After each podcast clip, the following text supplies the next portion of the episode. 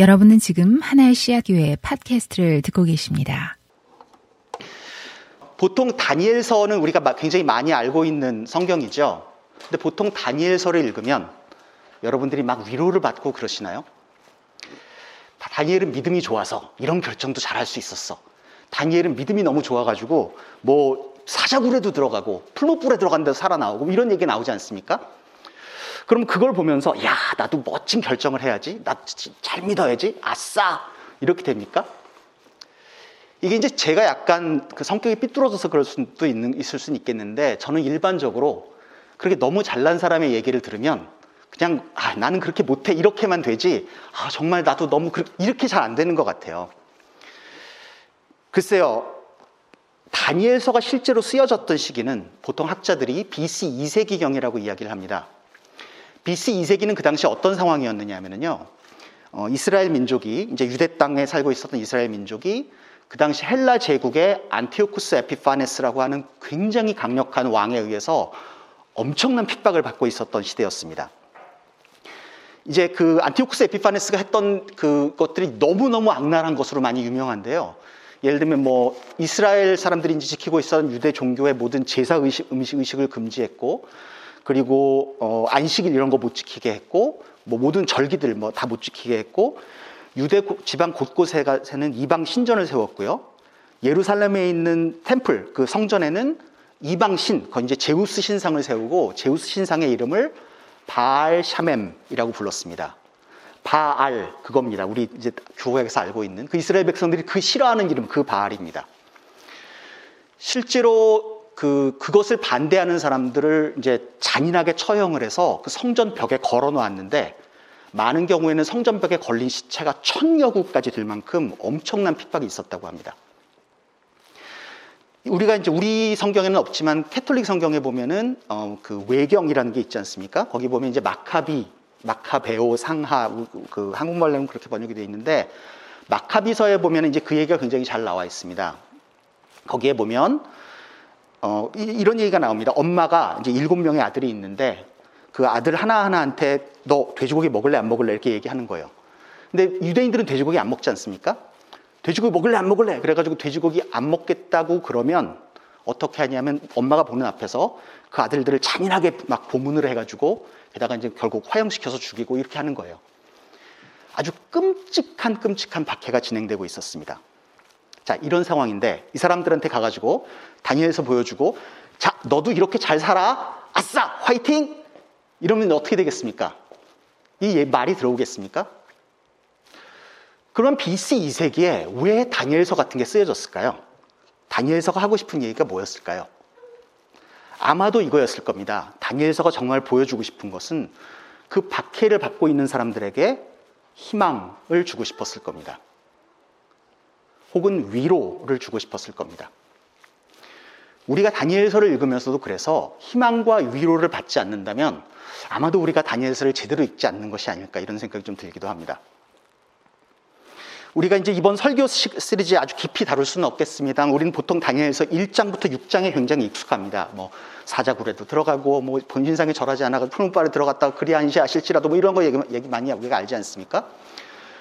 그런데 되게 다니엘서 후반부 7장부터 12장의 이야기는 그렇게 많이 익숙하지 않습니다. 거기에는 뭐 환상 나오고 뭐 짐승 나오고 뭐 이게 무슨 소리인지 모르겠고 아, 힘들다 이제 그러고, 그러고 말죠.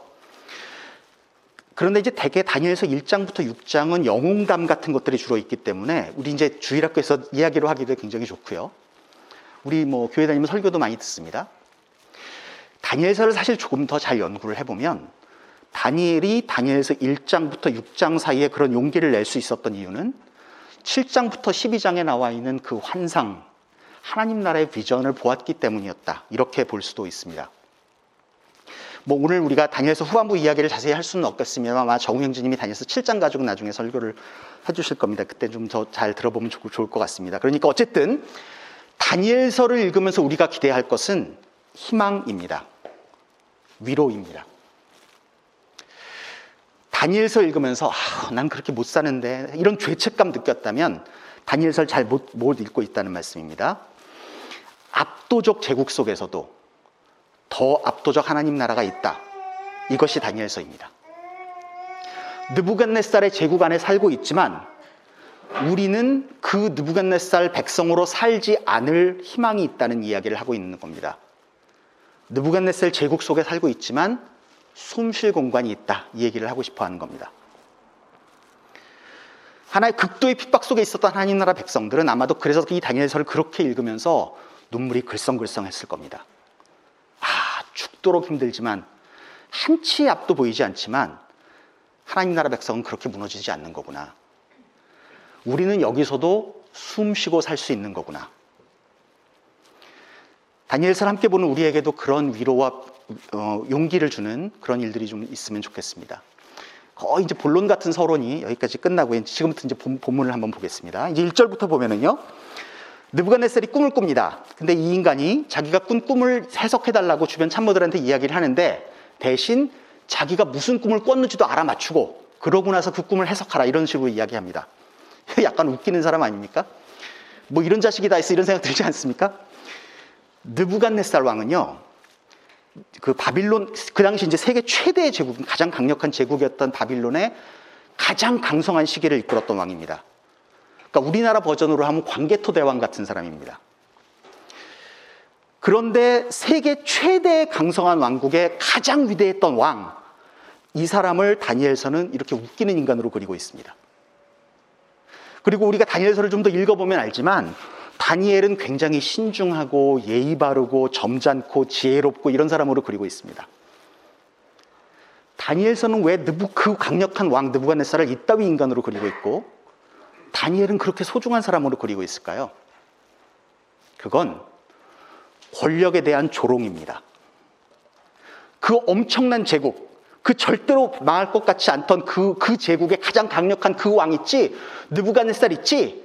걔 진짜 별거 아니야.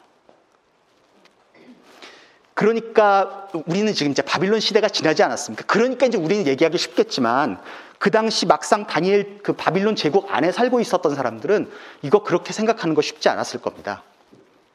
뭐 예를 들어볼까요? 여러분, 미국이 망할 것 같습니까? 현대 자본주의 체제가 무너질 것 같습니까? 절대로 안 망할 것 같잖아요. 그것보다 훨씬 더 강력한 제국 바빌론에 살고 있었던 그 사람들은 바빌론이 망할 거라는 건 꿈도 꾸지 못했을 겁니다. 그런데 여기서 그리고 있는 건 뭐예요? 느부갓네살 아무것도 아니야. 그러면 다니엘은 왜 이렇게 멋진 사람으로 그리고 있을까요? 다니엘서가 그리고 있는 그림은요. 그 강력한 최고 권력자를 조롱하면서도 망한 나라에서 포로로 끌려온 이 10대 소년 다니엘을 그 그림의 중심부에 올려놓고 있습니다. 이게 일반적으로 결심한다고 쉽게 가질 수 있는 그림이 아닙니다. 자, 하지만 우리가 이제 일반적으로 생각하는 것과는 달리 역사의 중심에는 다른 사람이 주인공으로 서 있을 수 있습니다. 예를 들어 보겠습니다. 아마 제가 다른 강의할 때 이거는 예를 들어본 적이 있어서 들어보신 적이 있을 수도 있겠습니다. 예수님의 제자 베드로, 피터, 피터는 어부였습니다. 예수님의 제자인 피터가 살아갈 당시에 그 당시에 그곳을 다스리고 있던 사람은 누구였죠? 시저였습니다. 온 세상을 다스리고 다스린다고 여겨지고 있었던 왕 시저, 가난한 어부 피터 두 사람을 비교해 보죠. 근데 이제 우리가 예를 들면 지금 아이가 하나 태어났다고 합시다. 그 아이 사랑스러운 아들 아이가 아들이 하나 태어나면 그 아들의 이름을 시저라고 짓는 사람이 있습니까? 뭐 제가 몰라서 그렇겠지만 거의 없습니다. 근데 그 아이를 아이의 이름을 피터라고 짓는 사람은 많이 있죠. 시저는 어디에 붙이나요? 카지노나 피자나 샐러드. 그 당시에 로마 사람들이 이걸 꿈이나 꿀 수 있었겠습니까? 그 강력한 왕은 카지노나 피자나 샐러드가 되고 그 보잘 것 없는 어부는 사랑스러운 아들에게 그 이름을 주는 이런 그림을 상상해 볼 수나 있겠, 있겠습니까? 하나님의 역사는 그렇게 흐릅니다. 우리가 볼 수 없을지 모르겠지만 역사의 중심에는 다른 사람들이 서 있을 수 있습니다. 다니엘서 그림도 딱 그렇습니다. 그 강력한 느부갓네살 왕은 그저 그렇고 별것 아닌 웃기는 짜장 비슷하게 그리고 있으면서 다니엘을 그 상황의 주인공에 올려놓고 있는 겁니다. 어쩌면요, 정말 어쩌면요, 우리가 살고 있는 이 세상, 에도 그런 원리가 작동하고 있을 겁니다. 팀 쿡이, 조 바이든이, 일론 머스크가, 블라디미르 푸틴이 세상을 다스리고 있는 것 같아 보이는데요. 그리고 그런 세상에서 빠릿빠릿해가지고 잘그 그 상황에 적응하고 거기서 그 저 사다리 올라타고 그렇게 하는 사람들이 정말 똑똑하고 잘, 잘 그 역사의 중심에 있는 사람처럼 보이는데요. 그런데 사실은 그 역사의 중심에는 전혀 다른 사람들이 서 있을 수 있습니다. 그 사람들은 하나님의 사람들, 하나님 나라 백성입니다. 여러분, 우리는 정말 소중한 사람들입니다. 이게 그 싸구려 광고 문구처럼 들리지 않기를 정말 바랍니다. 아, 뭐 나는 소중하니까. 저 그런 거 얘기하면 뭐 거의 토할 것 같은데 어쨌든 그런 게 아니고요. 우리가 왜 그렇게 대단한 사람들이 있느냐? 우리가 많은 걸 성취해서가 아닙니다. 혹은 하나님께서 우리에게 많은 걸 주시기 때문도 아닐 수 있습니다. 우리가 정말 그렇게 소중한 이유는 우리가 믿는 하나님이 세상을 다스리는 분이기 때문에 그렇습니다. 하나님의 나라, 그 흔들리지 않는 나라, 그 나라가 영원하기 때문에 그렇습니다. 느부갓네살의 바빌론도 시저의 로마, 로마도 진시황의 진, 진, 진나라도 광개토 대 왕의 고구려도 바이든의 미국도 푸틴의 러시아도 그 어떤 나라도 절대로 절대로 영원하지 않기 때문에 그렇습니다. 그러니 내가 살면서 매일 하는 일이 너무나 보잘것 없는 것처럼 느껴진다 하더라도 우리 하나도 위축될 필요 없습니다. 구글의 CEO가 옆에 와 있는데 내가 아이 기저귀 갈고 있어요. 이거 얼마나 별것 아닌 것처럼 느껴집니까? 그렇지만 우리 당당하게 얘기할 수 있는 겁니다. 네가 하는 일과 내가 하는 일 사이에 전혀 차이 없어. 그게 하나님 나라 백성만이 볼 수 있는 시각입니다. 조금 더 볼까요? 5절입니다. 그러자 왕이 점성가들에게 말하였다. 나의 명령은 확고하다. 너희가 그 꿈의 내용과 해몽을 나에게 말해주지 못하면 너희의 몸은 통한막이 날 것이며 너희의 집은 쓰레기 더미가 될 것이다. 자, 이제 그렇게 길길이 뛰던 날뛰던 왕은 결국 정해진 시간까지 꿈의 내용도 말하고 어, 꿈을 해석해내는 일을 하지 못한다면 이 자기가 자기를 섬기던 점성가들 일단 다 죽여버리겠다 이렇게 얘기를 하고 있, 습니다 그러니까 이 사람들 당연히 아 왕이시여 그 말도 안 됩니다. 좀 어떻게 좀 해주십시오 이러지 않, 았겠습니까 어, 어떻게 그거 할 수 있겠습니까? 그러니까 왕이 그러는 거죠. 어쭈 이런 식으로 간다 이거지? 야 다 죽여. 이렇게 얘기하고 있는 겁니다. 하, 그러니까 이 사람들 진짜 다 죽을 수밖에 없었습니다. 그런데 여기서 이 철부지 다니엘이 오지랖, 오지랖 넓게 나섭니다. 왕에게 가서 자기가 그 꿈을 해석하게 해달라고 시간을 좀 달라고 요청을 합니다. 이때는요, 이제 본문의 앞뒤를 잘 보면 다니엘은 아직 그 지혜자 수준에 들어가지 않은 견습생이었을 때였습니다. 그러니까 다니엘은 잘 머리를 쓰면 그 어려운 상황을 빠져나와서 자기 목숨을 부지할 수 있는 찬스가 있었을 수도 있습니다. 그런데 이 사람은 그 혼란스럽고 어려운 상황 속에서 그 혼란스럽고 어려운 상황의 정중 가운데로 뚜벅뚜벅 걸어 들어가고 있습니다. 이 미친 인간 아닙니까? 오지랖이 아주 하늘에 뻗쳤습니다. 저라면요, 어떻게든 그 상황에서 살아날 것을 모색했을 것 같습니다. 어떻게 하면 나 살아남을 수 있지? 그래서 이제 내가 일단 살아나면 그러면 남은 힘을 가지고 다른 사람도 돕고 이렇게 하는 것으로 생각을 했을 것 같습니다. 다니엘은 빠꾸가 없습니다. 그냥 가는 겁니다. 내가 오지랖 낮게 그냥 왕한테 가가지고 내가 그 해몽할게요. 이러고 나섭니다. 그 물론 다니엘의 태도는 대단히 점잖고 신중하고 예의 바르고 그렇습니다. 이게 다니엘이 그렇게 그려지면 그려질수록 느부갓네살 왕은 더 싸구려 인간으로 이제 더 대비가 돼서 그려지고 있는 거죠. 자, 다니엘이 이렇게 뛰어들어가지고 내가 해석할게요. 그러면 하나님이 오유 착하다. 그래, 그래. 꿈 가르쳐 줄게. 이렇게 할 것으로 다니엘이 당연히 예상을 했기 때문에 그래서 이렇게 했을까요? 본문에 보면 그렇게 보이진 않습니다. 17절에 보면은요. 그 다음에 다니엘은 집으로 돌아가서 자기의 친구 하나냐와 미사엘과 아사랴에게 그 사실을 알려주고 그 친구들에게 말하였다. 너희와 나는 다른 바빌론의 지혜자들과 함께 죽지 않도록 하늘의 하나님이 긍휼을 베풀어 주셔서 이 비밀을 알게 해주시기를 간구하자.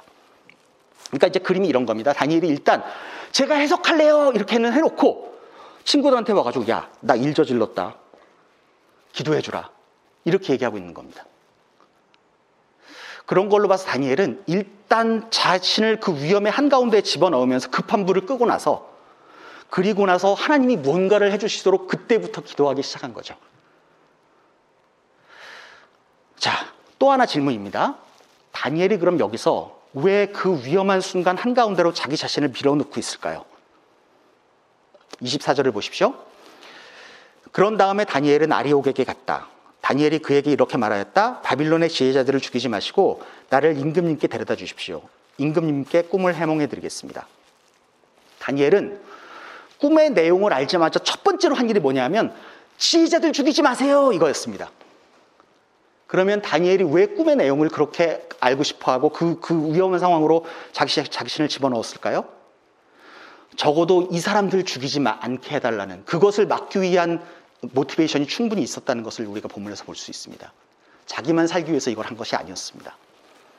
그러니까 다니엘은 그 이방 땅에 있는 하나님도 모르는 그 사람들이 죽지 않도록 하기 위해서 자기 목숨을 건 겁니다. 이게 좀 더 황당한 건요. 이 다음 장의 3장을 보면 다니엘이 다니엘과 친구들이 금신상에 이제 절하지 않겠다고 이제 이렇게 해가지고 하지 않습니까? 근데 그 금신상에 절하지 않겠다고 뻣뻣하게 버틴 이 친구들을 고발한 사람들이 바로 이 사람들입니다. 다니엘이 구워준 사람들입니다.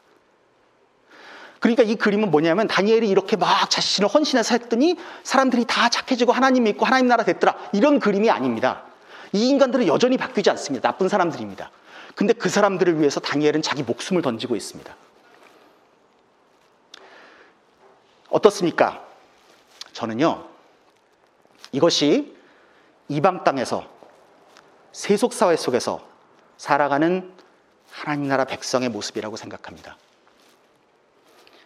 그 이방 사람들, 그 세속사회 속에서 만나는 그 사람들, 우리 버전으로 얘기하면 우리 옆집에 사는 힌두교인, 회사에서 만나는 무신론자 상사, 기독교 얘기만 하면 개독이라 그러면서 입에 거품을 물고 있는 학교 후배, 이런 사람들을 살리기 위해서 다니엘은 자기 목숨을 건 겁니다. 그리고 나서는 야, 내 목숨 건다. 기도해 주라. 여러분, 우리가 이곳 베이 지역에서 살면서 우리 교회가 이 베이 지역에 이렇게 존재하면서 단 한 번이라도 이런 중보기도 해본 적 있습니까? 우리 중 어떤 사람이 나와 전혀 관계없는 사람들을 위해서 엄청난 희생을 감수하고 자신을 그렇게 던지고 있을 때 그래 너 왜 그랬냐? 너 왜 그렇게 모지랖 넓게 나섰냐? 이렇게 얘기하지 않고 진짜 잘한 거야. 그게 하나님 나라 백성이지. 우리 다 너 위해서 기도한다. 우리 교회 그런 거 한 번이라도 해본 적 있습니까? 이런 게 하나님 나라 공동체인 겁니다 이런 게 교회인 겁니다 교회란 인류 역사 속에서 멤버가 아닌 타인을 존재하는 유일한 커뮤니티입니다. 다시 한번요. 교회란 인류 역사 속에서 멤버가 아닌 타인을 존재, 위해서 존재하는 유일한 커뮤니티입니다. 너 어디 아프니? 중보기도 해줄게. 직장 옮기고 싶어? 중보기도 해줄게. 차 바꾼다고? 좋은 차 바꾸도록 기도해줄게. 여행 가니? 좋은 여행 가도록 기도해줄게. 이런 기도 하나도 나쁜 거 아닙니다. 우리 다 이런 기도 해야 될 겁니다. 그런데 우리 기도가 그런 것에만 머물러 있다면요. 우리는 세속 사회에서 존재하는 우리의 존재의 의미를 잃어버린 교회인 겁니다. 교회란, 하나님 나라 공동체란 우리가 존재하는 이 세상을 위해서 과감하게 위험을 감수하고 그 위험을 다 함께 연대의식을 가지고 공동체가 받아내는 겁니다.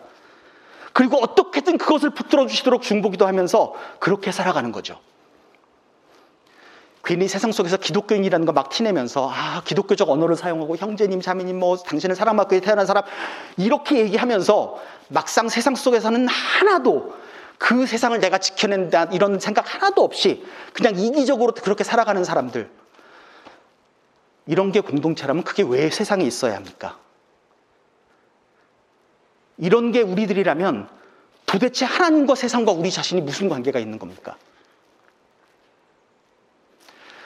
그 다음 본문을 한번 보죠. 그리고 나서 다니엘이 해석한 꿈은 여러분 중 많은 분들이 아시는 내용일 수도 있겠습니다. 커다란 신상이 서 있고, 뭐 금이고 은이고, 뭐 노쇠고 쇠이고 이런 그 커다란 신성이 서 있습니다. 그런데 사람의 손으로 뜨이지 않은 돌이 하나가 날라와서 그, 그 신상을 꽝 쳐부숩니다. 이게 상징하는 건 뭡니까? 느부갓네살을 비롯해서 바빌론 느부갓네살의 바빌론 왕국을 비롯해서 수많은 왕국들이 서 있지만 사람의 힘으로 이루어지지 않은 힘이 와가서 그러니까 하나님께서 보내신 힘이겠죠. 하나님의 힘에 의해서 그 강력한 제국들이 쓰러진다는 그림입니다. 이게 사람들에게 믿어질 만한 이야기겠습니까? 다른 건 다 망해도 바빌론은 망하지 않아. 이렇게 사람들이 이야기할 수 있었던 그런 상황 아니겠습니까? 그런데 이 포로 소년 다니엘은 정말 황당하게도 이 나라 망해. 이 얘기를 하고 있는 겁니다. 그 어떤 제국이 되었던 그 제국이 결국은 유한하다 이 얘기를 하고 있는 겁니다. 그리고 나서 44절엔 이렇게 이야기합니다. 이 왕들의 시대에 하늘의 하나님이 한 나라를 세우실 터인데 그 나라는 영원히 망하지 않을 것이며 다른 백성에게 넘어가지 않을 것입니다. 그 나라가 도리어 다른 모든 나라를 쳐서 멸망시키고 영원히 살 것입니다. 이 강력한 제국, 이 거대한 제국도 결국 망하지만 절대로 망하지 않는 나라가 있는데 그건 하나님의 통치하는 나라라는 겁니다. 하나님의 통치, 하나님의 나라가 영원하다는 거죠. 근데 이게 조금 더 황당한 건요. 이 얘기를 바빌론이 느부갓네살한테 가서 하는 겁니다. 이거 미친 짓 아닙니까? 왜 그럴까요? 다니엘은요, 누가 주인공인지를 아는 겁니다. 너는 시저고 나는 피터야. 이렇게 이야기하고 있는 거죠.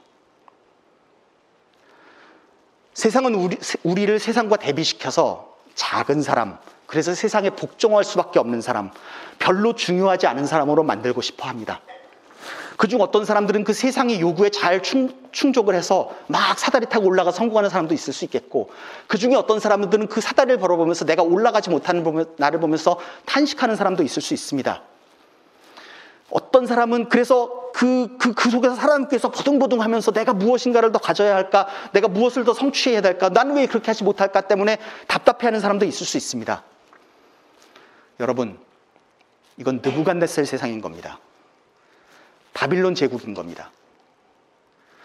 그 속에서 다들 나의 중요함을 가지고 내가 가진 지식, 내가 가진 힘, 소유, 외모 이런 것들로 사람들을 다 평가하면서 그 속에서 뒤처지지 않으려고 버둥, 버둥거리고 있는 이 세상 속에서 그것이 나를 나되게 하지 않는다고 이야기하는 어떤 사람들, 그 사람들이 역사의 주인공인 거죠. 여러 미디어에서 가슴 아픈 뉴스나 사진을 볼 때 어린아이들이 미치광이 어른의 총격으로 목숨을 잃은 이야기. 코비드 19으로 인해서 사랑하는 가족과 마지막 작별도 제, 대로 하지 못한 채 유리 창을 사이에 두고 어머니와 아들이 말없이 서로 쳐다보면서 눈물을 흘리는 사진. 지금 우크라이나에서 벌어지고 있는 일들. 이런 모습이 왜 우리는 가슴이 아픕니까? 이거 하나님 땅이잖아요. 다 이거 우리 하나님 거잖아요. 그리고 우리는, 우리 교회는 그 하나님 나라 백성이잖아요. 그러니 우리 하나님께서 다스리는 땅에서 이런 가슴 아픈 일이 벌어지면 그것 때문에 우리 가슴 아픈 거 너무 당연한 거 아니겠습니까? 지금 우크라이나에서 벌어지고 있는 이 소식을 들으면서 왜 마음이 무너집니까? 우리 하나님 일이니까요. 코비드 19 때문에 빈부격차가 심해져서 이제는 경제적으로 낙오된 사람들이 다시 일어날 힘조차 잃어버린 상황이 되었다. 이거 왜 가슴이 아픕니까? 북한의 정치 수용소나 중강, 중, 중국의 신, 신장 위구르 지역에서 인권을 보장받지 못한 채 핍박하는 사람들이 있다. 이거, 이거 왜 우리 그것 때문에 마음이 무너지나요? 피부색이 다르거나 출신 국가가 다르거나 성별이 다르거나 성적 지형이 다르다는 이유로 불합리하게 억압받는 어떤 사람들이 있다면 왜 그것을 보면서 우리가 분노합니까? 바로 우리 하나님께서 다스리는 세상에서 일어나는 일이기 때문에 그렇습니다. 우리가 지구 반대편에서 일어나는 일 때문에 우리의 마음이 덜컹하고 무너지지 않는다면 우리는 하나님이 세상을 다스린다고 믿지 않고 있는 겁니다. 우크라이나 사태 뉴스를 보면서 정말 마음이 무너진 것 같지 않는다면 우리는 우리가 누구인지를 모르고 있는 겁니다. 이제 2장의 맨 마지막 부분으로 가보죠. 47절입니다. 왕이 다니엘에게 말하였다. 그대들의 하나님은 참으로 모든 신 가운데서 으뜸가는 신이시요 모든 왕 가운데서 으뜸가는 군주시다. 그대가 이 비밀을 드러낼 수 있었으니 과연 그대의 하나님은 비밀을 드러내는 분이시다. 이것 참 이 강력한 제국의 왕의 입에서 야 니네 하나님 짱이야 이런 얘기가 나오고 있습니다. 근데요 다니엘이 아, 느부갓네살이 이런 고백을 하는 데에는 다니엘의 어떤 행동이 필요했습니까? 다니엘은 느부갓네살 왕에게 전도하지 않았습니다. 다니엘이 엄청 성공해가지고 느부갓네살이 보기에 야 너 이렇게 성공했어 누가 했어 하나님이 하셨어 이런 거 하지 않았습니다. 갑자기 유대 민족이 힘이 세가지고 다시 뭐 바빌론 정복해버리고 이렇게 하지 않았습니다. 이 다니엘이 포로 소년 다니엘이 느부갓네살에게 한 건 뭐였냐면요 하나님도 믿지 않고 어쩌면 여전히 악에 머물러 있는 그 사람들을 위해서 자기 목숨을 던졌을 때였습니다. 그 위험의 한가운데로 자기 자신을 밀어 넣을 때였습니다. 그리고 굉장히 황당하게도 그 권력 앞에서 쫄지 않고 권력에게 뚜벅뚜벅 다가가서 너 망해! 라고 이야기할 때였습니다. 이거 세상에서 이야기하는 처세술, 성공 기술하고는 너무 다르지 않습니까? 마지막으로 한 가지 포인트만 더 이야기하겠습니다. 이곳 2장에서 보면 다니엘서 전체가 다 그렇습니다만 이곳 2장에서도 보면 하나님이 정말 별로 등장하시지 않습니다. 아예 등장하시지 않는 건 아닌데 그냥 살짝 그림자만 등장하십니다. 대사도 없습니다. 뭐 지나가는 사람 삶, 뭐 이런 겁니다. 왜 하나님께서 이렇게 감추어져 있을까요? 여기는 세속 사회라는 겁니다. 이방 땅이라는 겁니다.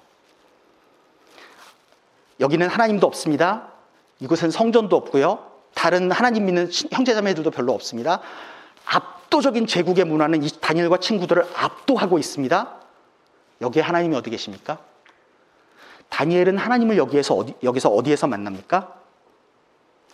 그 위험 속에 자신을 밀어넣고는 이 사람들 살려보겠다고, 이 하나님 모르는 이 사람들 살려보겠다고 자기의 목숨을 걸고 이 사람들이 신앙 고백이 있건 없건 상관없이 목숨 걸고 그렇게 리스크 테이킹을 할 때 그때 비로소 거기서 하나님이 만, 하나님 만나 주십니다.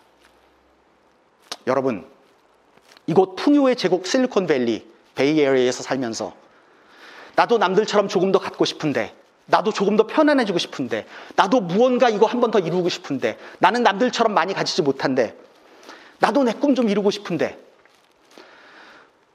왜 하나님께서 나에게 이것에 대해서는 하나도 대답해 주시지 않고 응답도 해 주시지 않지? 왜 내 기도에는 하나님께서 들어주시지 않는 거지?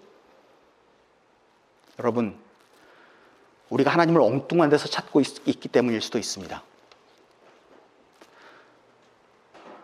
우리가 하나님 나라 백성이라면 과감하게 리스크 테이킹을 하면서 그 위험의 한가운데로 내 자신을 밀어 넣을 때 그곳에서 하나님을 만납니다. 우리는 하나님 나라 백성입니다. 느부갓네살 백성 아닙니다. 그리고 다른 사람들은 모르지만 우리는 압니다. 이곳도 하나님께서 다스리는 곳입니다. 그러니 우리 이 세상을 위해서 내가 위험을 감수하고 내가 힘든 일 짊어지고 그렇게 공동체로서 함께 그 가치를 받아내고 그렇게 한번 살아봐야 되지 않겠습니까? 그러면 그렇게 하면 아니 그렇게 할 때야 이 시대 느부갓네살의 입을 통해서 비로소 우리 하나님이 어떤 분이시라는 고백이 나오게 될 겁니다. 비로소 사람들이 우리가 믿는 하나님이 어떤 하나님이라는 것을 보게 될 겁니다. 그렇게 사는 삶은 영광스럽습니다. 그렇게 사는 삶은 이 숨 쉴 수 없을 것 같은 이 꽉 막힌 것 같은 느부갓네살의 세상 속에서 마침내 우리가 심호흡하고 숨 쉴 수 있는 숨 쉬는 공간을 열어줄 겁니다. 기도하겠습니다.